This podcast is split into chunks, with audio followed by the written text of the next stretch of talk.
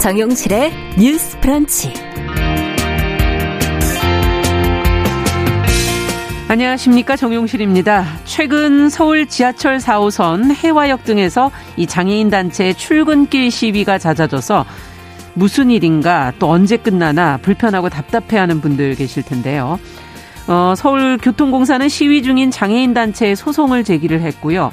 단체는 교통공사가 지하철역 엘리베이터 설치 약속을 지키지 않았다면서 소송 취하와 사과를 요구하고 있습니다. 자, 무엇이 문제인지 또 어떻게 하면 이 상황을 풀어갈 수 있을지 같이 한번 고민해 보겠습니다. 네, 연말정산 종합소득세 신고를 할 때 건강보험료 오를까 걱정하는 분들이 많으신데요. 나만 많이 내는 것 같고 월급이 오른 직장인들은 4월에 정산을 한다고 해서 또 부담스러운 마음이 들기도 하는데요. 자, 4월 보험료 정산을 비롯해 건보료 부과에 불만을 갖게 되는 이유가 무엇인지 어, 혹시 불합리한 점은 없는지 전문가의 이야기 같이 한번 들어보겠습니다. 2월 21일 월요일 정용실의 뉴스 브런치 문을 엽니다.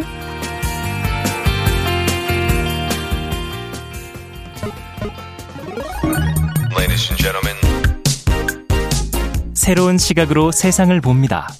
정용실의 뉴스 브런치 뉴스픽. 네, 정용실의 뉴스 브런치 전체자 청취자 여러분과 함께 프로그램 꾸려가고 있습니다. 오늘도 유튜브로 거의 690분 정도 들어오셨네요. 감사드립니다. 어, 써니 스카이님, 뭐 미무스완님, 네, 박진호님, 수진, 김수진님 이렇게 들어오셨네요. 감사드립니다. 자, 콩으로도 저희가 열고 있습니다. 김태현님, 김현옥님, 감사드립니다. 자, 오늘 첫 코너 뉴스픽으로 시작하죠. 월요일, 수요일은 이 두 분이 함께 해주고 계시죠. 오늘은 전화로 만나보겠습니다. 저는 우석대 개공 교수님, 안녕하세요. 안녕하세요. 전혜연입니다. 네, 반갑습니다. 조으론 변호사님, 안녕하세요. 네, 안녕하세요. 조으론입니다. 네. 자, 앞서 말씀드린 내용부터 먼저 좀 얘기를 해보죠. 서울 해화역에서 지금 계속되고 있는 장애인단체 이동권 보장 촉구 시위. 어, 단체하고 지금 서울교통공사 간의 갈등은 좀 심해지고 있는 것 같은데 현재 상황을 좀 정리를 해 주시죠. 조론 변호사님. 네, 언론 보도에 따르면 이제 작년 12월 6일부터 전국 장애인 차별 철폐 연대가 서울 지하철 일대에서 출근길 기, 시위를 두 달이 넘도록 이어가고 있습니다. 네. 이제 해화역 이런 주요 지하철역 승강장에서 장애인분들이 휠체어를 출입문 사이에 끼우는 방식으로 시위를 진행을 하고 있는데요. 네. 이러다 보니까 지하철 운행이 늦어지면서 여러 가지 불편들이 발생을 하고 있음에도 불구하고 음. 시위가 두 달 정도 계속 이어지고 있는 거죠. 네. 근데 이분들이 지금 요구하고 있는 것은 그 장애인들의 이동권, 교육권, 노동권 그리고 탈시설 권리의 보장입니다. 네. 좀더 구체적으로 말씀을 드리면 네. 지금 관련 법령이 제정이 돼 있기는 한데 이 부분에 대한 예산 관련 그런 규정이라든지 정책들이 미비하다 보니까 아. 이런 것들을 좀 책임져 달라 이 목소리가 하나가 있고요. 네. 또 하나는 대선 후보자들에게 장애인 권리 예산을 보장하는 어떤 약속을 해달라 이렇게 크게 두 가지로 나누어 볼 수 있습니다. 네. 그런데 이렇게 시위를 하다 보니까 시민들도 불만의 목소리가 나오고 있고 음. 또 서울교통공사 입장에서는 그 이미 국회에서 저상버스 도입을 의무화하는 교통약자 이동편 증진법 개정안이 통과가 돼 있어서 네. 이미 어느 정도 이 시위가 성과를 이뤘다라고 하고 있고요. 또 이런 집회 때문에 민원이 증가를 하고 음. 또 제일 중요한 게 또 안전사고잖아요. 그렇죠. 안전사고 우려가 높아지고 있으니까 좀 지양해 달라라고 요청을 하고 있는 상황입니다. 음. 그래서 나아가서 이 시위가 계속되다 보니까 서울교통공사가 이제 작년에 네. 이 단체를 상대로 고의로 열차 운행을 지연시키는 불법 행위라고 해서 3천만 원 상당의 손해배상 청구를 지금 서울중앙지방법원에 제기한 상황이고요. 예. 경찰도 이런 단체 그리고 그 단체의 대표에 대해서 집시법 위반, 일반교통방해죄, 감염병 예방법 위반, 일반 교통 방해 혐의를 현재 입건을 한 상황입니다. 네. 자, 지금 장애인 차별 철폐 연대가 이제 요구하는 내용과 또 서울교통공사 측의 입장 어, 이런 걸좀 정리를 해 주셨는데요. 어, 이 장애인 철폐연대 쪽에서는 손해배상 청구 소송 취하를 지금 요구하고 있고 또 서울시의 모든 그 역의 동선을 좀 확보하겠다는 약속을 지키지 않은 것에 대해서 지금 사과를 요구하고 있는데 이에 대해서는 서울교통공사 쪽에서는 좀 굉장히 무리한 요구다 이렇게 반응을 보이고 있거든요. 어떻게 보시는지 정 교수님께 먼저 좀 여쭤볼까요? 예. 이 사안이 지금 발생하게 된 맥락을 쭉 보면 이게 한 해, 두해 발생한 건 아니고요. 한 20년에 걸친 역사를 우리가 좀 살펴봐야 됩니다. 네. 2001년 1월에 이른바 오이도역 추락 사고가 발생을 했었는데요. 이 사고의 원인이 바로 장애인용 리프트를 이용하던 중에 철심이 끊어져서 이용자들이 추락하면서 발생한 건데 네. 그것도 설을 맞아서 역 이용하는 노부부가 이 오이도역에서 이런 사고가 났거든요. 네. 그래서 그때부터 장애인 단체에서 꾸준히 이런 장애인들을 위하던가 이 교통 약자를 위한 시설을 꼭 마련해야 된다. 이동권 음. 차원에서 접근해야 된다고 주장을 했었고요. 네. 언론 보도를 보면 서울시에서 2015년에 약속을 한 내용이 공개되어 있습니다. 음. 뭐라고 약속을 했냐면요. 2022년까지 모든 지하철 역사에 엘리베이터를 설치하겠다라고 했는데 장애인 차별 연대에서 우려하는 것은 그 약속이 지금 시행되지 않는다는 것이고요. 어. 실제로 최근 언론 보도를 보니까 서울시에서는 또 2024년까지 하겠다 이런 것도 지금 언론 보도에 나오고 있습니다. 네. 그러니까 장애인 차별 연대의 주장은 뭐냐면 수십 년간 약속만 하고 제대로 안 됐으니까 또 이것이 안될 음. 것을 우려하고 있는 것으로 해석이 되고요. 그러네요. 그렇다 보니까 이것이 계속 희망 고문을 하는 거 아니냐. 좀 음. 의지를 갖고 해달라고 지금 주장을 하고 있는 거고, 아, 그래서 뭐 좀 무리하다라고 보기에는 이게 너무 오랜 기간 지연된 것이다라고 음. 볼수 있고요. 두 번째로 제가 짚고 싶은 점은 지금 우리 장애인뿐만 아니라 뭐 노약자라던가 임산부라던가 네. 아직 계단을 오르내리기 어려운 나이 어린 영아들 보면 엘리베이터 타고 지하철 역사 오르내리고 있잖아요. 네네. 그러니까 이것은 우리가 장애인과 비장애인으로 자꾸 나눠서 해서 서로 갈등을 일으킬 문제는 아니거든요. 음. 그런 점에서 뭐 정부라든가 행정 당국에서 보다 적극적으로 나설 필요가 있다 이렇게 생각을 합니다. 네, 지금 뭐 기간도 정말 오래됐고 그 안에 그 약속이 몇 번 어겨지면서 또 서로 간의 어떤 신뢰 문제 같은 것도 그 안에 내재돼 있는 거 아닌가 하는 생각도 들기도 음, 하고요. 그렇습니다. 네, 조 변호사님께서는 어떻게 보십니까? 어, 저도 교수님 말씀에 적극 공감을 하고 있습니다. 예. 이게 뭐 교수님께서도 짚어주셨지만 20년이 넘게 지금 이 단체의 대표가 이 운동을 시작한 지도 21년이나 되었다고 해요. 네. 그래서 이제 겨우 어떤 법도 시행이 되고 하고자 하는 건데 작년에 법 시행이 되려면 사실 우리가 법만 만들어 놓고는 안 되지 않습니까? 그렇죠. 이 부분에 대한 예산이 뒷받침이 되어야 그 부분에 대한 법을 만들어 놓고 네. 법을 운행을 하는 게 이제 정당 정말로. 실행이 될 수가 있는 건데 네. 지금 이게 가장 문제가 되고 이번 시위에 있어서의 핵심적인 내용은 법은 만들어 놨어요. 네. 보조금을 지원하기로 한 법은 만들어 놨는데 지금 시행령에 보면은 보조금과 관련해서 이런 장애인 이동권 예산 근거가 명확하지 않다라는 겁니다. 어. 더 정확하게 말씀을 드리면 네. 이게 법에서는 이것을 해야 한다라는 의무 조항으로 두고 있는데 네. 시행령에서 이게 지금 할 수 있다. 그러니까 예산을 지원할 수 있다. 이런 식으로 좀 더 가볍게. 되어버린 거죠. 네. 그렇게 된다면은 사실상 법에서 보호해 놓은 그런 권리들이 예산 같은 것들이 확충되지 않고 예산에 대해서 재량적으로 규정을 해 놓아 버린다면 음. 단순히 금액도 그냥 뭐 실제로는 뭐 100억이 들어가야 된다고 하면은 단돈 뭐 1억이나 그보다 훨씬 네. 적은 금액을 해놓고도 이게 법이 아니면 뭐 시행령이 지켜진 것이 아니냐 이렇게 주장을 할 수도 있고 그렇죠. 또 재량 규정으로 해놓다 보면은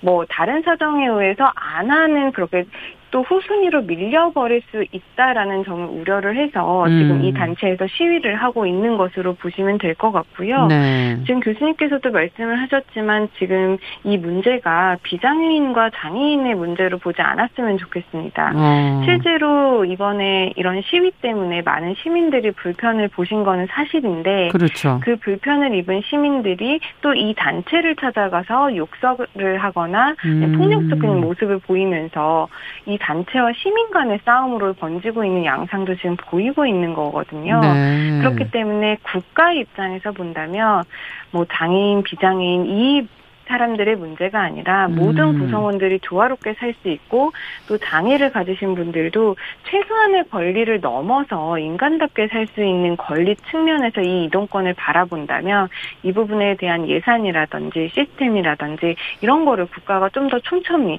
잘 만들 수 있 지 않을까 그렇게 생각을 합니다. 그러네요. 지금 뭐 그 어쨌든 법이 되더라도 그것이 시행이 되고 실행이 되려면 예산이나 그것에 대한 우선순위 같은 것들이 어떻게 되느냐에 따라 또 달라지니까 그 부분에 요구가 있는 것이고 지금 말씀해 주신 것처럼 어 장애인 대 비장애인의 이런 구도로 만든다면 복지 전문가들의 의견도 그렇고 이게 과연 장애인만의 문제일 수 있는가 하는 그런 지적들이 나오고 있거든요.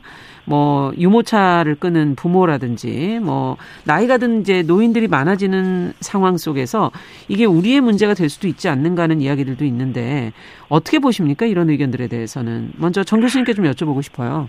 네, 맞습니다. 지금 사실 본질을 벗어나서 그러니까 시민들이 아마 이 지하철 이용에 좀 불편이 있는 사례가 있다 보니 어, 장애인 차별 철폐 연대라든가 이런 활동을 하는 분들에 대해서 좀 너무 거칠게 항의하거나 뭐 게시판 같은 데 불평글을 올릴 수는 있는데요. 본질적인 문제는 그게 아니라는 거를 지금 변호사님도 말씀해 주셨는데 저도 좀 강조를 하고 싶고요. 네. 그리고 지금 이제 소송 문제 때문에 아마 더 양측의 감정이나 이런 게 좀 격해진 것이 아닌가 싶습니다. 예. 근데 우리가 지금 뭐 장애인 문제라든가 또는 사회적 약자 문제에 있어서 소송이 해결 방법이 아니라는 것은 우리 음. 방송에서 다룬 여러 아이템에서도 나오잖아요. 네. 그래서 뭐 중립적인 기구 통해서 갈등 조정을 해야 되고 사실 그 역할이 정부와 행정기관의 역할이라는 얘기가 눈이 나오고 있는데 음. 저도 좀 그 의견에 공감을 하고요. 거듭 말씀드리지만 이게 장애인 단체가 갑자기 이동한 게 요구한 게 아니라는 거 이렇게 오랜 여, 기간 동안 계속 요구를 해왔는데 안 됐기 때문에 예. 이분들이 계속 이런 방법을 쓰는 거거든요. 예. 그런 차원에서 좀 이 문제를 바라봤으면 어떨까라는 생각이 듭니다. 네. 감정이 소송으로 더 격화됐다. 이 정말 이 감정을 어떻게 풀어가야 될까? 갈등 조정이 결국은 정부가 해야 될 가장 중요한 일이 아닐까 싶기도 한데 어떻게 보십니까? 어떻게 갈등을 좀 조정해야 될까요? 어, 교수님 말씀하신 예. 대로 이 갈등 조정이 지금 민간에서 해결되기라고 기대하기는 좀 어렵거든요. 예. 사실 이 단체와 어떻게 보면 정부 간의 싸움이잖아요. 네. 그러다 보니까 제3의 시민들이 지금 피해를 입고 있는 상황인데 이런 것들을 하루빨리 정부라든지 아니면은 다른 시민단체에서 이것을 적극적으로 해결하려는 의지를 보여야 이 문제가 해결될 것 같습니다. 예. 사실상 지금 이게 법적으로 소송이 진행이 되고 또 형사 고소가 이루어져서 입건이 음. 되어 있는 이런 상황이 사실상 법적으로 보면은 맞을 수가 있겠죠. 법에 의해서 뭐 어긋나는 점은 지금 네. 이뭐 소송을 하지 못하고 뭐 형사 입건이 안 되는 문제는 아니잖아요. 네네. 형사 입건이 가능한 문제고 소송도 가능한 문제지만 교수님께서 말씀하셨다시피 이것을 소송으로 가는 것은 그렇게 바람직한 문제는 문제 해결 방법은 아니라고 생각하는데 적극 공감하고 있습니다. 네. 해결 의지가 얼만큼 있느냐, 그리고 이걸 결국 소송으로 하는 과정에 감정은 더 격화되지 않겠는가 하는 그런 우려도 되네요. 2123번님께서는 지하철 없는 지방에 사는 장애인들의 이동에 대해서 지적을 해주셨는데 더 답답하지 않겠는가? 어, 택시와 같은 그런 어떤 편의시설도 좀 많이 확충해주면 좋겠다 하는 어, 의견을 주셨고요. 어, 4222번님께서는 나이 드시니까 장애인뿐만 아니라 다 같이 힘들다 이런 어, 의견도 주셨고요. 어, 송문방님께서는 지금 어, 장애인 분들의 통행권을 보장하고 불편을 좀 이해해야 되지 않을까 하는 하지만 또 출근 시간에 하는 방법 말고는 방법이 없겠나 뭐 이런 지적도 좀 해주셨습니다. 자, 두 번째 뉴스로 좀 가보도록 하죠.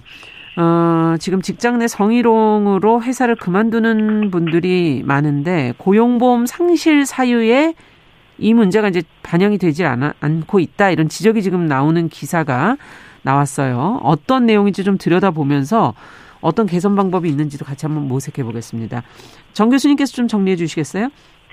예, 이게 참 안타까운 현실인데요. 직장 내 성희롱이라든가 성차별 문제에 대해서 문제 제기를 했을 경우에 그런 행위를 한 가해자가 사실은 거기에 맞는 조치를 받는 것이 아니라 오히려 이런 문제 제기를 했던 피해자들이 퇴사를 하는 경우가 있잖아요. 예, 예. 그래서 문제인 경우에는 그런 그런 사례가 얼마나 있는지 이런 사람들의 피해를 최소화할 수 있는 방법이 있는지에 대해서 사각지대가 있다라는 지적이 나오고 있습니다. 예. 예를 들어서요, 어, 지금 우리가 이제 어떤 근로자가 회사를 그만두면 인사 담당자가 고용보험 상실 사유 코드를 이렇게 기입하게 되어 있습니다. 네. 이 코드를 보면서 여러 가지 통계가 잡히는 건데 그 코드 안에 직장 내 성희롱으로 인한 퇴사 코드가 아예 없다 보니 여기에 대한 실태 조사가 일단 없다라는 거고요. 네. 어, 지금 실제로 한국 여성정책연구원이 이제 별도로 연구를 한 건데요. 예. 2019년 3월 8일부터 2020년 3월 7일까지 이 고용노동부에 접수된 성희롱 성차별 익명 신고센터 사례를 예. 579건을 분석했더니 오히려 어, 사건 이후에 사직서 제출하거나 해고를 당한 경우가 전체 25.3%라고 합니다. 그러면 음. 오히려 피해자들이 또다시 직장을 그만두거나 해고되는 것이 10명 중에 4명, 네 명, 정도라는 그렇죠. 거고 있고요. 네. 그리고 더 뭐 심각한 실태조사 결과도 있는데 서울 여성 노동자회가 2016년 설문조사에서는 성희롱 피해자의 72%가 퇴사했다라고 합니다. 네. 그래서 사실은 이런 문제를 정확하게 파악하려면 정확한 통계라던가 또 회사에서 이런 일들이 얼마나 빈번하게 일어나는지 알려면은 이런 통계부터 제대로 잡힐 수 있는 제도가 되겠네요. 마련돼야 된다. 그렇습니다. 그래서 고용보험 상시 사유 코드에 이 직장 내 성희롱을 추가하는 방안에 대해서 필요하다는 지적이 하나 나오고 있고요. 네. 두 번째로는 고용보험 상시 사유 이건 또 중요하지만 실업급여 문제로도 이용이 되거든요. 그렇죠. 어, 근데 이제 자발적으로 회사를 그만뒀을 경우 실업급여를 받으려면 13가지 사유에 물론 성희롱이라든가 직장 내 괴롭힘으로 인한 사유가 있는데 문제는 제가 말씀드렸듯이 이거를 증명하는 과정에서 마땅한 수단이 그렇게 많지 않다라는 겁니다. 그러니까 뭐 어. 분쟁이 발생했다 또는 분쟁이 결론이 났다라는 것을 다시 고용노동부에서 확인하는 절차가 있는데 이런 경우에 회사에서 이것에 대해서 꼭 해야 될 의무 규정이나 이런 것도 없다 보니 또 지금 말씀드렸던 통계로 잡히지 않는 상황이다 보니 예. 여기에서 또 피해자들이 조용히 그냥 피해를 감수해야 되는 경우로도 이어질 수 있다라는 거죠. 네. 제도적으로 이런 부분의 개선이 필요하다라는 주장이 제기되고 있습니다. 네, 그렇군요. 지금 어, 먼저 우선돼야 될 건 지금 실태 조사 너무 차이가 많이 나서 앞서 여성 노동자회에서 한 것과 또 여성 단체에서 지금 어 조사한 내용이 전혀 달라서 원- 이 실태 조사부터 제대로 해야 되지 않을까 하는 생각도 드는데 어떤 것들을 개선해야 될지를 좀 들여다보시고 두 분이 좀 제언을 해 주시죠. 조론 변호사님께서 먼저 좀 해 주시겠어요? 일단 어떤 정책을 발전시키려면 그 부분에 대한 전수조사가 이미 선행되어야 어떤 정책을 발전시키는 게 가능해지잖아요. 네. 지금 교수님께서도 지적을 해주셨다. 셨지만 지금 전수조사나 실태조사가 제대로 이루어지지 않고 있는 상황입니다. 예. 그렇기 때문에 이번에 고용보험 그 자격 상실 코드에 이런 성희롱 같은 코드를 따- 따로 하나 생성을 해서 음. 이게 통계로 잡힌다면은 이 부분에 대한 심각성이라든지 앞으로 이 부분에 대한 보호라든지 네. 정책을 어떻게 할지 구체적으로 세울 수가 있을 것 같고요. 그러네요. 그런 제 생각에는 이 직장 내 성희롱 같은 부분은 아직까지도 많이 인식이 달라졌다 라고는 하지만 음. 실제로 피해를 입으신 분들을 제가 상담을 하고 네. 사건을 진행을 하다 보면 예.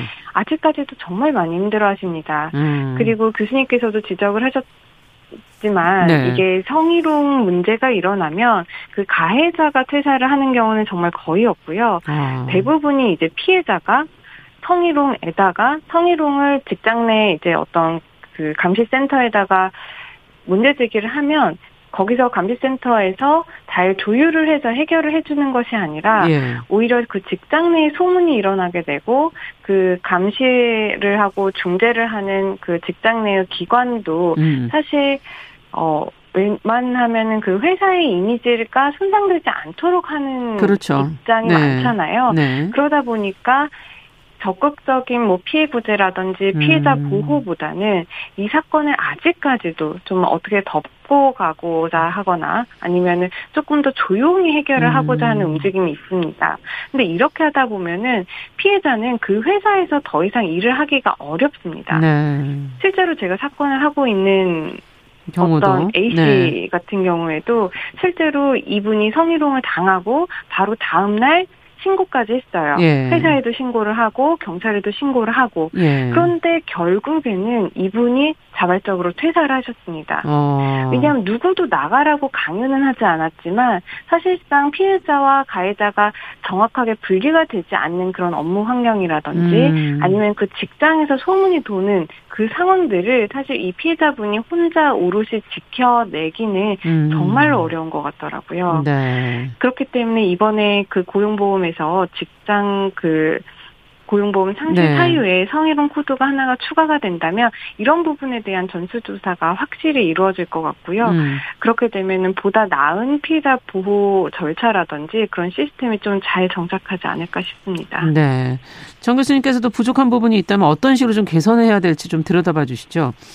그러니까 공공과 민간이 조금 다를 수 있다고 생각을 하는데요. 네. 공공기관 같은 경우에는 뭐 감사라든가 여러 가지 과정에서 자료 요구가 오면 어, 피해자 신원 보호에 한해서 또 자료가 제출이 됩니다. 그래서 일부분 잡히는데 민간 같은 경우에는 그런 게 별로 없잖아요. 네. 그래서 일부 전문가들이 제안하는 게 회사 인원과 근로자가 사직서에 쓴 사유를 의사팀이 이사회에 보고하는 방법을 제안을 해주시더라고요. 예. 그렇게 된다면은 이게 개인과 개인 간의 문제가 아니라 이 회사 내에서 구조적으로 발생하고 있는 지속적인 문제라는 통계가 나올 수 있거든요. 음. 그래서 어, 그런 제안도 좋은 제안이라고 생각을 하고요. 네. 일단은 어 일단은 그 코드에 그 성희롱을 추가하는 방법을 민주당 송옥주 의원도 지금 제안을 하고 있습니다. 그래서 네. 그런 차원에서 국회에서 좀 논의가 돼서 피해자 구제라는 큰 틀 안에서 음. 같이 이루어진다면 좀 더 실효성이 있지 않을까 생각이 듭니다. 네. 그러니까 지금 그 안에 아예 처음에 입력을 하게 함으로써 그걸 조사하는 것 자체도 사실은 굉장히 시간도 많이 들고 노력도 많이 그렇습니다. 드는 일인데 어. 그걸 좀 줄이면서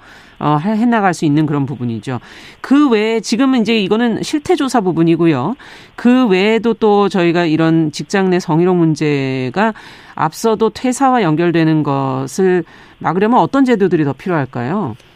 어, 일단 지금 직장 내 성희롱이 네. 불법 행위라고 많이들 생각을 하실 텐데 사실상 이게 강제추행이나 어떤 성폭력으로 발전을 하면 이거는 현행법상 형사처벌 대상이 맞기는 합니다. 네. 그런데 그게 아니라 단순히 언어적인 아니면은 어떤 행동으로 신체적인 접촉이 없는 그런 성희롱들도 있잖아요. 음. 이거는 지금 남녀고용특별법에 의해서 직장 내 성희롱으로 규정이 되어 있기는 하지만 네. 그 상대방에 대한 적절한 형사 적인 조치를 취할 수 있는 게 굉장히 미약합니다. 어. 사업주들이 이런 거를 조정 조절을 조 분쟁을 해결을 제대로 하지 않았을 때 사업주가 처벌을 받지만 음. 그 직장 내에서 성희롱 실제로 뭐 한 사람이라든지 네. 아니면 직장 내에서 괴롭힘을 한 사람이 뭐 폭력이라든지 형법상의 강제추행, 뭐 강간 이 음. 정도가 아니라고 한다면 제대로 형사 처벌을 받지 않게 받기가 된다. 힘들어요. 네.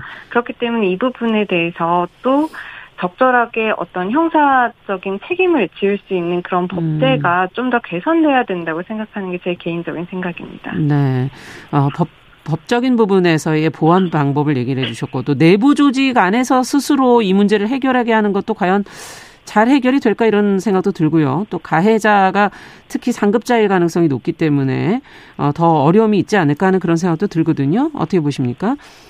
네, 맞습니다. 그래서 요즘 조직 내에서 아마 전문가들한테 컨설팅을 받 는다던가 예. 지속적으로 교육 제도를 많이 강화하고 있는데 그런 부분을 통해서 좀 문화가 많이 바뀌어야겠고요. 네. 그리고 이게 뭐 작제는 내 주변에서 이런 일이 발생을 했을 때 그 부서, 그 동료들이 취하는 태도가 굉장히 중요하거든요. 네. 대부분 견디지 못하고 퇴사하는 경우에는 아마 주변에서부터 본인을 오히려 피해자를 비난하는 문화가 많이 영향을 미친 것으로 보입니다. 그래서 음, 그런 부분에 대한 개선도 어, 지금 절실한 상황이라고 봅니다. 네. 조직 문화의 네, 그리고 한 개선도. 가지만 더 네, 말씀 을 말씀해 주세요. 드리면 네. 이제 그 노동위원회를 통해서 직장 내 성희롱이 지금 해결 가능성이 열리고 있습니다. 그러니까 혹시라도 뭐 들으신 청취자분들 중에 음. 직장 내 성희롱으로 고통받고 계신 분들은 회사에 적절하게 말을 못하겠다라고 하면은 제3의 기관인 노동위원회를 한번 두드려 보시는 것도 네. 좋은 해결 방법이 될 수 있을 것 같습니다. 네, 감사합니다. 오늘 어, 저희가 직장 내 성희롱 문제, 제도 그리고 법적인 부분, 문화까지도 저희가 좀 같이 한번 짚어봤습니다. 어, 조론 변호사 그리고 전혜영 교수 두 분과 함께했습니다. 말씀 잘 들었습니다. 감사합니다. 감사합니다. 감사합니다. 네, 정유실의 뉴스 브런치 1부 마치고 잠시 후 2부에서 돌아오겠습니다. 11시 30분부터 일부 지역국에서는 해당 지역 방송 보내드립니다.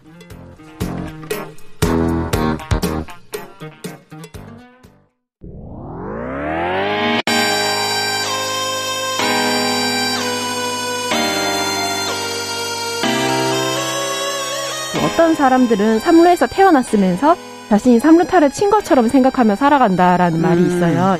3분 즉석칼에 만들듯이 법안을 뚝딱뚝딱 잘 만들어내시는 분들이 왜 여기에 대해서는 음. 이렇게 직무유기를 하고 있을까 그런 문제가 들고 따끔하게 이 예. 여성 팬티에 달려있는 정체불명, 의미불명의 리본에 대해서 생각을 하게 됩니다. 도대체 이 아이는 왜 있는가? 경쾌하게 정말 그런가요? 외신도 당황한 거죠. 이 사건을 보고. 예. 도대체 한국에서 무슨 일이 벌어지고 있는 거냐. 음. 이거 한국의 성보수주의 때문 아니냐. 할 말은 하면서 같이 고민해 한번 참았습니다. 고민해 보겠습니다. 세상을 보는 따뜻한 시선 정용실의 뉴스 브런치 네, 정용실의 뉴스 브런치 듣고 계신 지금 시각 11시 31분입니다. 한 가지 주제를 좀 집중해서 들여다보겠습니다. 월요 인터뷰 시간인데요. 오늘은 건강보험료 얘기를 좀 해보겠습니다. 4월 건보료 정산을 지금 앞두고 폭탄을 맞을까 겁나는 분들이 많다고 하는데요. 나만 좀 많이 내는 것 같다. 하는 이런 부가체계에 불만을 갖는 분들도 많다고 합니다. 도대체 왜 그런 것인지 이 경실련 남은경 사회정책국장님과 전화 연결돼 있습니다. 이야기 좀 나눠보겠습니다. 안녕하십니까? 네, 안녕하세요. 네. 지금 이제 4월 건보료 정산이 다가온다. 이게 도대체 무엇이고 뭐 왜 하는 것인지 좀 먼저 알고 싶네요. 네, 우리나라는 이제 전 국민이 가입하는 건강보험 제도를 운영하고 있고요. 네. 아, 그래서 전 국민들은 다 이제 보험료를 부담하도록 되어 있습니다. 그래서 어, 소득의 일정 비율, 그 그렇죠. 현행은 지금 한 7% 정도를 네. 건강보험료로 매월 납부하고 있고요. 네. 그런데 여기서 이제 소득이 행정 절차상 이제 확정되는 게 그 해에 확정되는 것이 아니라 그 다음에 예, 예, 5월에 이 금액이 확정되기 때문에 아마 네. 이제 어, 확정된 금액으로 어 다시 이제 이 유예된 부분들을 부과하는 그런 어, 시스템이라고 보시면 될 것 같습니다. 아, 그렇군요. 5월에 확정된다는 거는 이제 직장을 다니는 분들이 아닌 분들까지 다 포함한다는 그런 얘기네요. 네, 종합소득세를 네. 내는 걸 말씀하시는 거죠? 네네 네. 세금까지 포함해서 해서 최종 확정되는 그 시기가 이제 그 4월 5월이 5월 4월 5월이기 네. 때문에 그러면 네, 네, 어떤 방식으로 정산을 하게 되는 겁니까? 이거는 보통은 이제 음, 그 해에 소득이 바로바로 신고가 되면 음, 되겠지만 이제 예. 그렇지 못하기 때문에 보통 전년도의 소득액을 기준으로 해서 보험료를 우선 납- 납부를 합니다. 그래서 아, 근데 어 전년도보다 소득이 올랐거나 그렇죠. 네, 또 내려갈 수도 있고. 네 내렸으면 이제 그 차액만큼을 돌려받거나 아니면 아, 더 내거나. 추가분을 더 내거나 네 그런 네, 시스템이라고 보시면 네. 근데 이제 사업장 뭐 규모별 차이도 있다 그러고요. 어떤 바- 항목이 어떤 식으로 반영이 되는지도 잘 모르고 있어서 저희가. 네네. 음, 그러니까 이제 사업장의 좀 규모가 크고 이런 소득 신고라든지 이런 행정적으로 업무를 하실 만한 이제 규모가 있는 사업장의 경우는 바로바로 이제 소득액을 신고하고 그게 반영된 이제 보험료를 그 납부할 수 있지만 네. 실제 이제 소규모 사업장의 경우는 이 행정 그 부담이 아마 큰 것 같습니다. 그래서 그렇죠. 매월 이걸 신고하기가 쉽지 않고 아, 그렇기 때문에 이걸 이제 1년에 한 번 몰아서 이제 신고를 음. 하다 보니까 그렇게 되는 거고 현행 기준은 아마 100인 이상 사업장의 경우는 바로바로 이제 반영돼서 문제가. 보험료를 납부할 수 있는 네. 걸로 알고 있고요. 이제 그 미만 사업장에 대해서는 아마 어 이런 제도가 적용되고 있는 것 같습니다. 그렇군요. 그러면 액수가 저- 도대체 어, 뭐 보수가 오르면 얼마나 더 내는 거고 줄면 얼마나 돌려받는 건지 뭐 좀 예를 하나 들어주시면 더 이해가 쉬울 것 같기도 한데요. 네, 음. 지금 아까 말씀드렸지만 지금 현재 직장 가입자의 경우는 한 7% 정도, 자기 소득의 7% 정도를 보험료로 납부하고 있습니다. 본인이 직접 부담하는 게 3.5% 절반을 내고 있고요. 네. 사업주가 이제 절반을 내게 되고 있는데 그렇죠. 만약에 이제 전년도에 월 100만 원 의 월급을 받는 근로자였다면 네. 7%일 경우에 아마 한 7만 원 정도 될 것이고요. 네. 이제 이 7만 원으로 이제 그 보험료를 납부를 하게 됩니다. 근데 이제 실제로 이제 뭐 임금 인상이라든지 음. 승진이라든지 뭐 이런 걸 통해서 만약에 120만 원이 되었다 그런 네. 경우에는 한 8만 4천 원 정도가 보험료가 되는 겁니다. 14,000원 네. 정도 더 오르는 거네요? 네, 그렇죠. 이제 그 예. 그 다음에 14,000원이 더 오르는데 이걸 음. 1년치를 내야 되는 거기 때문에 결국에는 이제 이 10만 원이 훨씬 근로자, 넘는 네. 그렇죠. 이제 근로자들이 보기에는 이게 이제 폭탄처럼 느껴지는 아. 네. 그래서 과거에는 이제 이런 거 일시금으로 내도록 했기 때문에 이제 폭탄이라는 비판이 있었고 이제 문제 제기가 상당 부분 있었습니다. 그래서 예. 최근에는 이제 이걸 뭐 분할해서 납부하는 방식들도 좀 생긴 것 같고요. 그래서 예. 이제 부담을 좀 경감하기 위한 여러 가지 좀 제도적 장치는 마련이 된 걸로 알고 있습니다. 네. 사실은 돌려받는다면 좀 기분이 좋을 수도 있는데 그것도 아닌가요? 사실은 떼긴 많이 떼기 때문에 또 섭섭할래나요? 어쨌든 지금 정산도 정산인데 지금 거, 건보료 납부액 자체가 높다 이런 불만도 있거든요. 네, 이건 뭐, 어떻게 보세요? 뭐 세금이든 보험료든 연금이든 이제 매번 월급에서 일정 부분이 나가야 되는 지출에 대해서는 부담이 될 수밖에 없는 건 사실인 것 같고요. 다만 이제 우리나라 건강보험료가 이제 소득에서 차지하는 비중이 다른 나라들하고 비교해봤을 때 그렇게 막 높다, 많이 내고 있다 이렇게까지 얘기하기는 조금 어려울 것 같습니다. 그래서 어 이제 전부 다 많다라는 문제라기보다는 네. 이게 이제 어 어떤 그 유형에 따라서 그 불만이 더 부과하는 있다. 체계가 네 부과하는 체계가 다른 기준과 원칙에 따라서 지금 부과를 하고 있어서 이제 불공평하다. 예. 이런 문제들 특히 지역 가입자분들이 더, 말, 더 불공평하다 이런 얘기를 많이 네, 하시는 맞습니다. 것 같은데 그건 왜 그런 건가? 그러니까 부과 체계가 어떤 문제가 있는 거예요? 네네네. 지금 저희 건강보험료는 이제 직장가입자와 지역가입자 이렇게 두 개의 체계로 운영되고 있고요.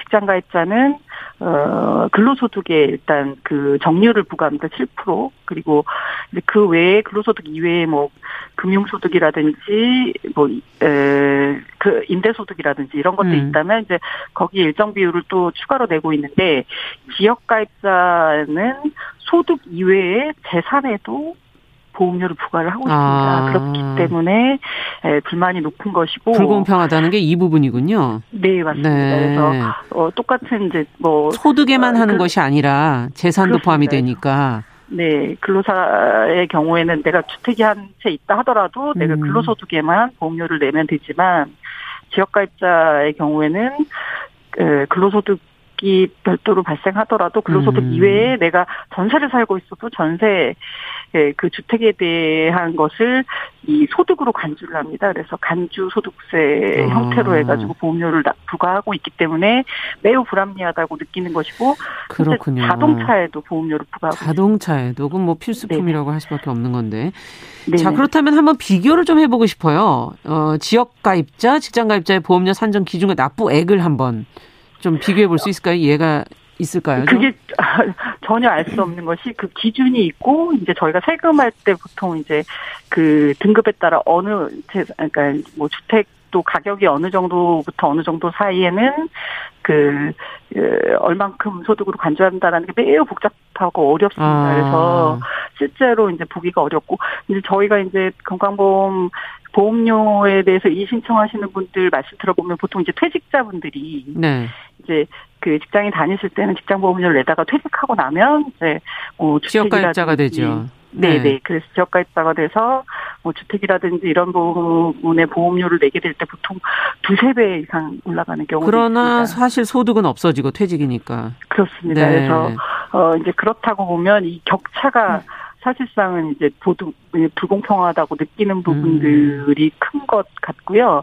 근데 말씀드렸듯이 이게 20년 전 건강보험 제도가 처음 도입될 때 만들어진 그 틀을 여전히 유지하고 네. 있기 때문에 상당 부분 불합리하고 좀 개선은 필요한 거 아닌가 그런 생각도 들기도 하네요. 네네. 그래서 네. 개선이 필요해서 2010 7년도에 법 개정을 통해서 이 부가 체계 일부를 좀 개편을 했습니다. 그래서 네.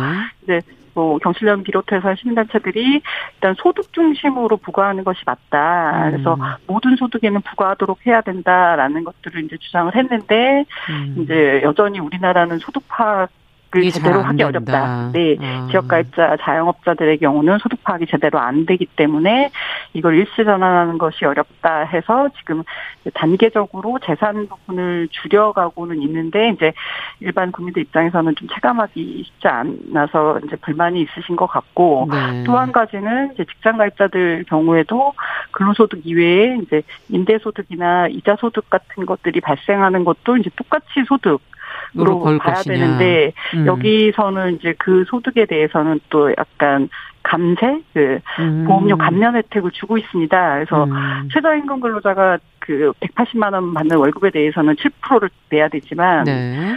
지금 매년 뭐 내가 그 은행에 이렇게 목돈이 있어서 금융소득이 있는 경우. 네네. 근데 거기도 연간 3,400만 원 이하인 경우에는 여기에는 보험료를 부과하지 않고 있습니다. 음. 저희가 계산해 보니까 3,400만 원 이자 소득을 받으려면 어, 월 엄청난 액수를 80이자 갖고 있어야 되는 그렇죠. 거죠. 보통 예. 이제 원금 같은 경우에는 이제 수십억 대에 해당하는 자산인 것이고. 네. 네, 그랬을 경우에 그게 과연 공평하냐, 음. 형평성상 문제가 없느냐, 이제 이런 문제들이 이제 계속 지적이 되고 있어서 근로소득 포함해서 다른 여러 가지 종합소득에도 음. 똑같이 그 보험료를 부과해야 된다. 그래서 능력에 따라서 이제 보험료를 부과해야 된다. 이런 원칙이 좀 지켜져야 된다. 네, 이제 그런 문제들을 조정해야 될 부분들이 꽤 있군요. 네. 가지고- 네, 네, 맞습니다. 자, 근데 프리랜서 경우는 지금 사실 단발성 수입인데 매년 뭐 일일이 그때 들어왔다 안 들어왔다 할 수 있는 건데 그걸 또 확인해야 되고 해촉 증명서라는 거 이제 거기서 더 이상 일하지 않는다는 거를 또 뭐 증명해야 되고 이게 굉장히 복잡하다고 해서 이걸 또 뭐 조정 신청을 해야 한다 고 그러더라고요. 이런 부분은 네. 뭐 방- 합리적으로 바꿀 수 있는 방법은 없나요? 글쎄, 이거는 이제 좀 행정 절차상의 문제인 것 같고요. 그래서 보통은 이제 저희도 뭐 다른 이제 근로소득 이외의 수입에 대해서 세금 부과할 때 이제 원천징수라는 방식들을 네. 좀 사용하고 있어서 이런 것들도 좀 보험료에 적용하는 방법이 있지 않을까라는 생각 이 좀 들고요. 네. 그리고 이제 보험이나 연금이나 이렇게 통합해서 징수하는 시스템을 저희가 지금 이제 운영하고 있어서 음. 나중에 장기적으로는 세금 부분들까지 이렇게 같이 합쳐질 수 있다라면 음. 이게 조금 더 원활하게 그리고 굳이 이걸 당사자분들이 일일이 신고하거나 뭐 요. 요청하지 않아도 되는 그런 시스템으로 좀 바꿀 수 있지 않을까의 음. 생각이 듭니다. 자, 그러면 끝으로 이 불, 불합리하다고 느껴지는 부분을 뭐 장기적인 방향에서 어떻게 바꿔야 된다고 보시는지 간략하게 좀 정리를 해 주시죠. 네, 저희는 일단 뭐 이게 그 단순하고 좀 명료해야 이제 국민들이 받아들이기 쉽고 불공평하다고 생각하지 않을 것 같습니다. 그래서 음. 지금 이제 연금이나 보험에는 이제 모든 소득 에 부과한다라는 저희 부과 원칙을 조금 어 충분하게 충실하게 지킬 수 있도록 어, 음. 개선이 돼야 된다고 생각이 들고요. 그 지역가입자들 경우에는 지금 이제 단계적으로 줄여주고 있지만 최종적으로 이제 재산에 여전히 이제 부과하도록 하고 있는 문제들은 음. 이건 좀 시급하게 개선이 돼야 된다라고 생각이 듭니다. 그리고 네. 어, 모든 소득에 부과할 수 있는 그리고 지금 이게 에, 세금 징수하는 체계하고 연계가 되어 있어서 예. 이제 그런 문제들을 그대로 여전히 세제 문제들을 이제 보험료도 여전히 가지고 있는 문제들이 그렇죠. 있습니다. 그래서 이제 종합소득세 분리과세하고 있는 부분들 뭐 이런 세제 부과 차원의 여러 가지 문제들이 음. 함께 개선이 되어야 어, 국민들이 능력에 맞는 이제 에, 본인들 그 네. 어, 수준에 맞도록 하는 보험료를 내도록 하는 것이 예, 이 제도의 안정성을 위해서 필요한 그렇죠. 일이라고 생각이 듭니다. 네, 그것이 또 하나 어떻게 보면 분배 역할을 하- 제대로 하는 것이 아닐까 하는 그런 생각도 들기도 하네요. 예, 오늘 네. 월요 인터뷰 여기까지 듣겠습니다. 말씀 잘 들었습니다. 네, 감사합니다. 네, 4월 건보료 정산과 건보료 부과 체계 문제점 경실련의 남은경 사회정책국장과 이야기 나눠봤습니다.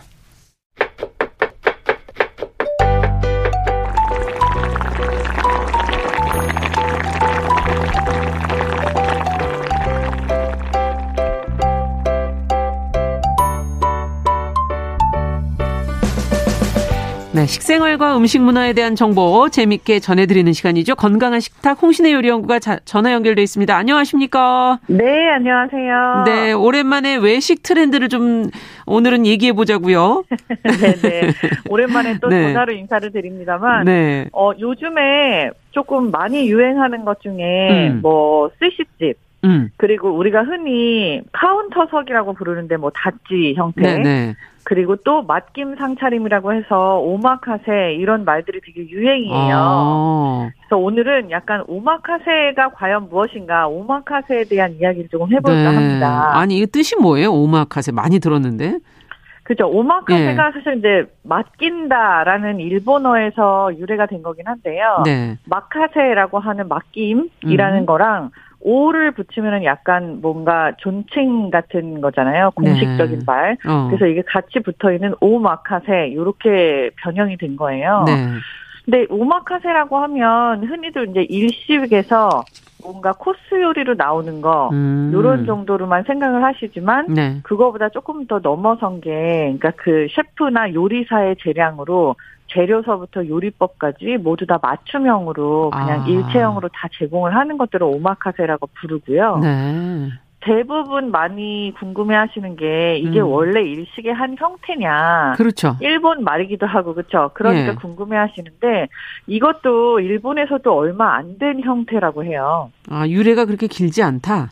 네, 생각보다 그러니까 스시집도 뭐 어떻게 보면 여러 형태가 있을 수 있는데 예. 일본에서도 전통 스시라는 게 있고 그거를 다 이제 셰프들이 알아서 지어주는 게 결국은 옛날부터 오마카세의 형태가 아니었겠느냐 음. 얘기들을 하시지만 스시집이 상업화가 되고 근래에 와서 굉장히 음. 뭔가 커지면서 요거를 조금 더 고급화 정책을 펼치는 데 있어서 요런 단어가 사용이 많이 됐다고 해요. 그렇군요. 이전에는 오히려 오수수메라고 해가지고 권해주는 거를 추천해주는 음식을 먹는다라는 형태의 음. 그런 음식 단어들이 있었으면은 지금은 그거를 조금 더 정식으로 고급화해서 부르는 아. 거를 오마카세라고 부르고 있는 거죠. 네. 근데 이게 왜 요즘에 인기일까요? 왜 사람들이 좋아하는 걸까요?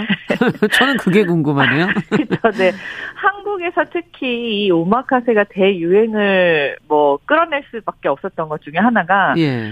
우리나라 그 맥주 펍이나 아니면은 그런 가맥집 같은 데 가면은 아무거나라는 안주가 있는 거 혹시 보셨어요? 아, 못 봤네요, 저는. 아무거나가 아, 못 있어요? 예. 아, 네, 네. 아무거나라는 안주가 있어요. 그럼 뭐가 나와요? 아무거나 나옵니까? 이게 바로 오마카세랑 똑같은 형태라고 아. 보여져요. 그러니까 우리나라에 어떻게 보면 이거를 이렇게 일반화시키기는 쉽지 않지만 민족성이라고 하는 게 음. 크게 본인의 주장을 내세우지 않으면서도 뭔가 본인의 취향이 있는 그런 음. 사람들이 대부분이잖아요. 개성이 강한 사람들. 네. 근데 여러 사람이 모여 있는 가운데 뭐 먹을래 하고 물어보면은 복잡하죠. 자기의 그쵸. 네. 선뜻 자기의 개성을 먼저 드러내진 않아요. 그냥 어 난 아무거나 먹어도 돼. 음. 요런 말들 때문에 오히려 맥주집에서 아무거나라는 안주를 하고 있는 것도 있어요. 그 아무거나는 실제로 진짜 어떻게 따지고 보면 그 집의 오마카세인 게 음. 집주인 마음이에요. 그냥 네. 그날 있는 재료들을 이것저것 다 주는 거를 아무거나 안주를 해놓는 경우들이 많거든요. 음. 근데 이게 이제 일본 말이 됐을 때 이제 오마카세다 이렇게 보면 되는 것 같은데 네. 물론 음식의 형태나 질이 조금 다를 수 있지만요. 예. 근데 우리나라에서 왜 이 오마카세가 인기냐 하는 거는 지금 상황에서 사람들이 약간 뭔가 조심스럽고 음. 그리고 본인이 먹고 싶은 것 이외에 전문성을 요하는 무언가를 자기가 모르는 것들을 이 전문가가 셰프나 요리사가 음. 더잘 짚어준다라는 믿음 하에 끌고 가는 음. 그런 게 아닌가 싶어요. 그렇군요. 근데 오마카세가 좀 비싸지 않습니까? 가격이 좀 아. 어, 어찌 보면 호화롭다. 너무 어, 서민적인 오마카세는 있는 거냐? 뭐 이런 생각도 들기도 하고. 음. 가격대는 어때요? 가격대가 생각보다 다채롭습니다. 그러니까 어. 오마카세라는 단어가 붙으면 아무래도 우리가 골라 먹는 것보다는 조금 더 여러 가지를 먹기 때문에 가격적으로 부담이 있지 않느냐 네. 이런 질문이 있으시지만 어 맞는 말이기도 하고 틀린 말이기도 한 것 같아요. 어. 제가 친한 어떤 언니 중에 한 분이 그 제주도에 사시는데 가끔 가파도에 들어가세요. 예.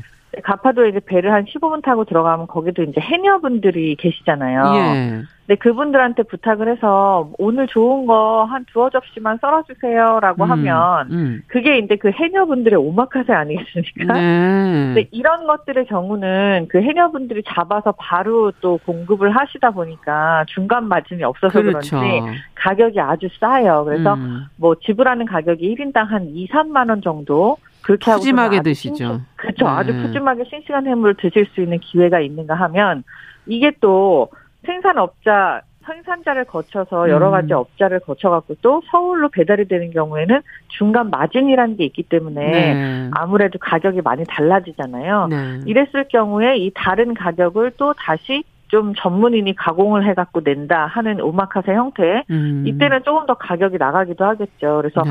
우리가 흔히 아는 스시 오마카세 같은 경우는 대부분을 이건 이제 오마카세 형태라고 네. 보고 있는데 앉으면은 이제 메뉴에 있는 게 나오잖아요. 예. 근데 그게 뭐 점심은 5만 원, 7만 원, 뭐 요즘엔 사실 미들급 스시라고 해도 10만 원인 경우가 대부분이더라고요. 어. 저녁 같은 경우에는 막 2, 30만 원 넘는 게 이야. 되게 뭔가 많이 생겼고요. 예. 그래서 조금 비싸다라는 인식을 하게 되신 것 같아요. 네, 그러네요. 처음 접하시는 분들 오마카세를 뭐 이거 너무 비싼 거를 바로 뭐 무슨 날 잡아서 돈 모아서 가기 전에는 어느 정도 가격대 식당을 보시는 게 무난한 건가요? 이게 이제 본인이 사용하고 지출할 수 있는 그런 버젯에 맞춰서 가는 게 물론 음. 정답이겠지만 뭐 스시라든지 이런 경우는 제가 아까 말씀드린 대로 점심에 조금 싸다 싶은 곳이 3만 원대예요. 어. 그리고 뭐 점심에 조금 뭐잘 나온다 싶은 곳들은 10만 원대까지도 이야, 있습니다. 네. 근데 꼭 스시 오마카세 아니더라도 네. 여러 가지를 경험할 수 있는 이런 맛김 상차림 이걸 한국말로 한다면 맛김 상차림이라고 할 수 있거든요. 음. 근데 이 맛김 상차림의 한국말이 또 다른 것들도 또 있어요. 어. 요즘에 유행하는 게 이모카세라고 그건 뭐예요? 이게 이모가 해주는 오마카세예요. 아, 이모카세. 네. 이모카세라고. 그러니까 우리가 그냥 주점 같은 데 가면은 흔히 그 주인 사장님이 여사장일 경우에 추천해 주시는. 그쵸. 네. 아니면 삼촌 이렇게 부르잖아요. 네. 그 삼촌 카세도 있어요. 아. 그분들이 추천해 주는 그런 음식들로 먹는 곳들이 여러 곳이 있는데, 아. 뭐, 종로나 뭐 인사동 쪽에 가면은 옛날부터 있었던 작은 주점들이 있잖아요. 네. 그쪽에 가서 나올 수 있는 메뉴들 을 그날 먹어보는 것들을 다 이렇게 부르기도 해요. 이모카세, 그렇군요. 삼촌카세. 네. 이런 것들은 점심은 잘 장사를 안 하지만 저녁 같은 경우는 한 5만 원 선이면 먹을 수 있습니다. 아, 그렇군요. 앞서 네. 말씀해 주신 것처럼 일본 말이라 좀 바꿔보자 이러려고 했더니 맛김 상차림? 음, 맡겨서, 예. 맛김 차림? 뭐 이런 표현도 있네요. 맞습니다. 음. 네. 그래서 맛김 상차림, 맛김 차림 이런 식으로 많이 순화를 해서 이걸 순화라고 사실 부르기는 그렇지만 음. 우리나라 말에도 이런 게 있어요. 근데 한정식도 옛날에 있었잖아요. 그렇죠. 한정식이라는 것도 어떻게 보면은 이 오마카세 맛김 상차림의 일종의 형태라고 볼 수 있어요. 아, 그래서 이거를 그냥 한정식이라는 것도 원래 우리나라가 가지고 있었던 그런 상차림 문화는 아니었잖아요. 예. 그렇기 때문에 이거를 그냥 요즘에 유행하는 스타일로 맛김 차림이라고 불러도 되고 음. 그냥 어떤 상차림의 한 형태라는 뜻에서 그냥 한정식 상차림이라고 부르는 것도 저는 나쁘지 않을 거라고 보여집니다. 이게 우리나라식이 어떻게 보면은 뭐 오마카세, 맛김 차림 네. 이렇게 볼 수도 있다. 지금 그런 음, 얘기시네요. 그렇죠. 네. 이게 우리가 반찬을 다 일일이 주문을 하고 있진 않잖아요. 맞아요. 그리고 메인 요리의 재료다든지 이런 것들에 대한 컨디션만 보고선 주문을 하는 거기 때문에 음. 어떻게 보면 우리나라 음식 자체는 이렇게 맡김 상차림인 경우가 많죠. 그러네요. 나물들도 다 나오고 있고요. 예. 뭐 반찬의 경우는 우리가 선택을 하고 있지 않으니까 어. 외국인들이 보면 솔직히 놀랍죠. 그러네요. 자기가 시킨 것보다 다양하게 맡겨놓으니까 반찬이 많이 나오고. 네. 네. 근데 오마카 예. 에피타이저의 나라라고들 하죠. 아 그렇군요. 네. 근데 음식에 그 오마카세가 아무래도 가짓수가 좀 많지 않나 이런 생각이 드는데 그것만이 아니라 이 오마카세의 좋은 오마카세의 어떤 매력 이건 어디에 음. 있다고 보십니까? 그러니까 우리가 모르는 것들을 그 전문인이 제공을 해주는 거예요. 음. 그러니까 뭐 흔히 말해서 스시 오마카세라고 얘기를 한다면 지금 제일 맛있는 제철 생선 재료가 뭐냐. 아. 뭐 흔히 알고 있는 우리 뭐 지금 뭐 맛있는 게 뭐 쭈꾸미다 뭐 이런 거 그렇죠. 이외에 봄에. 네. 그렇죠. 근데 뭐봄 주꾸미도 사실 할 말이 되게 많지만 제가 어. 근데 이게 봄이 제철은 사실 아니거든요. 예. 근데 이런 것들 이외에도 지금 먹을 수 있는 그리고 지금이 한창 맛있는 그리고 더 세분화해서 들어가면은 오늘 시장에서 제일 좋았던 물건 아. 그것들을 제공을 해주는 그런 전문 인력에 대한 믿음인 거죠. 예. 사실 어떻게 보면은 음식 퀄리티에 대해서 값을 치르는데 이런 믿음이 되게 큰 한 몫을 하고 있는 거기 때문에 그렇죠. 맡김 상차림이 의미가 있다라고 볼 수도 있어요. 아, 그렇군요. 그래서 또 이렇게 주실 때 보면 설명을 그래서 해주시는군요. 이번에 그렇죠. 예 계절에는 뭐 이런 게 좋고 이렇게 그렇죠. 드셔야 이렇게 드셔야 큰. 매력이죠. 네. 네, 그렇군요. 알고 먹는. 네, 지금 김수진님께서 유튜브로 알아서 주의소 아, 네. 알아서 맡긴 주는, 차림을 그쵸. 알아서 주의소. 아, 네, 이렇게 맞아요. 표현도 하셨는데요.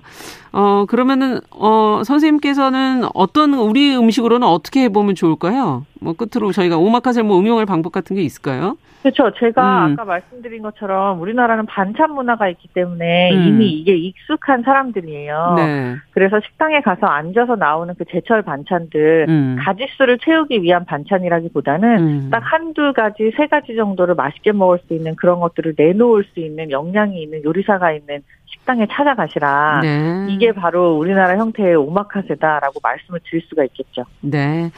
자, 건강한 식탁. 오늘은 오마카세의 유행과 더불어서 저희가 어떻게 그걸 우리식으로 또, 어, 활용할 수 있을지 한번 생각해 봤습니다. 홍신의 요리연구가 함께 했습니다. 감사합니다. 감사합니다. 말씀 잘 들었습니다. 자, 2월 21일 월요일 정의실의 뉴스 브런치 이제 마칠 시간이 됐네요. 아, 끝으로 메이시 그레이의 I Try 들으면서 이 시간 마무리하도록 하겠습니다. 저는 내일 오전 11시 5분에 다시 뵙겠습니다. 안녕히 계십시오.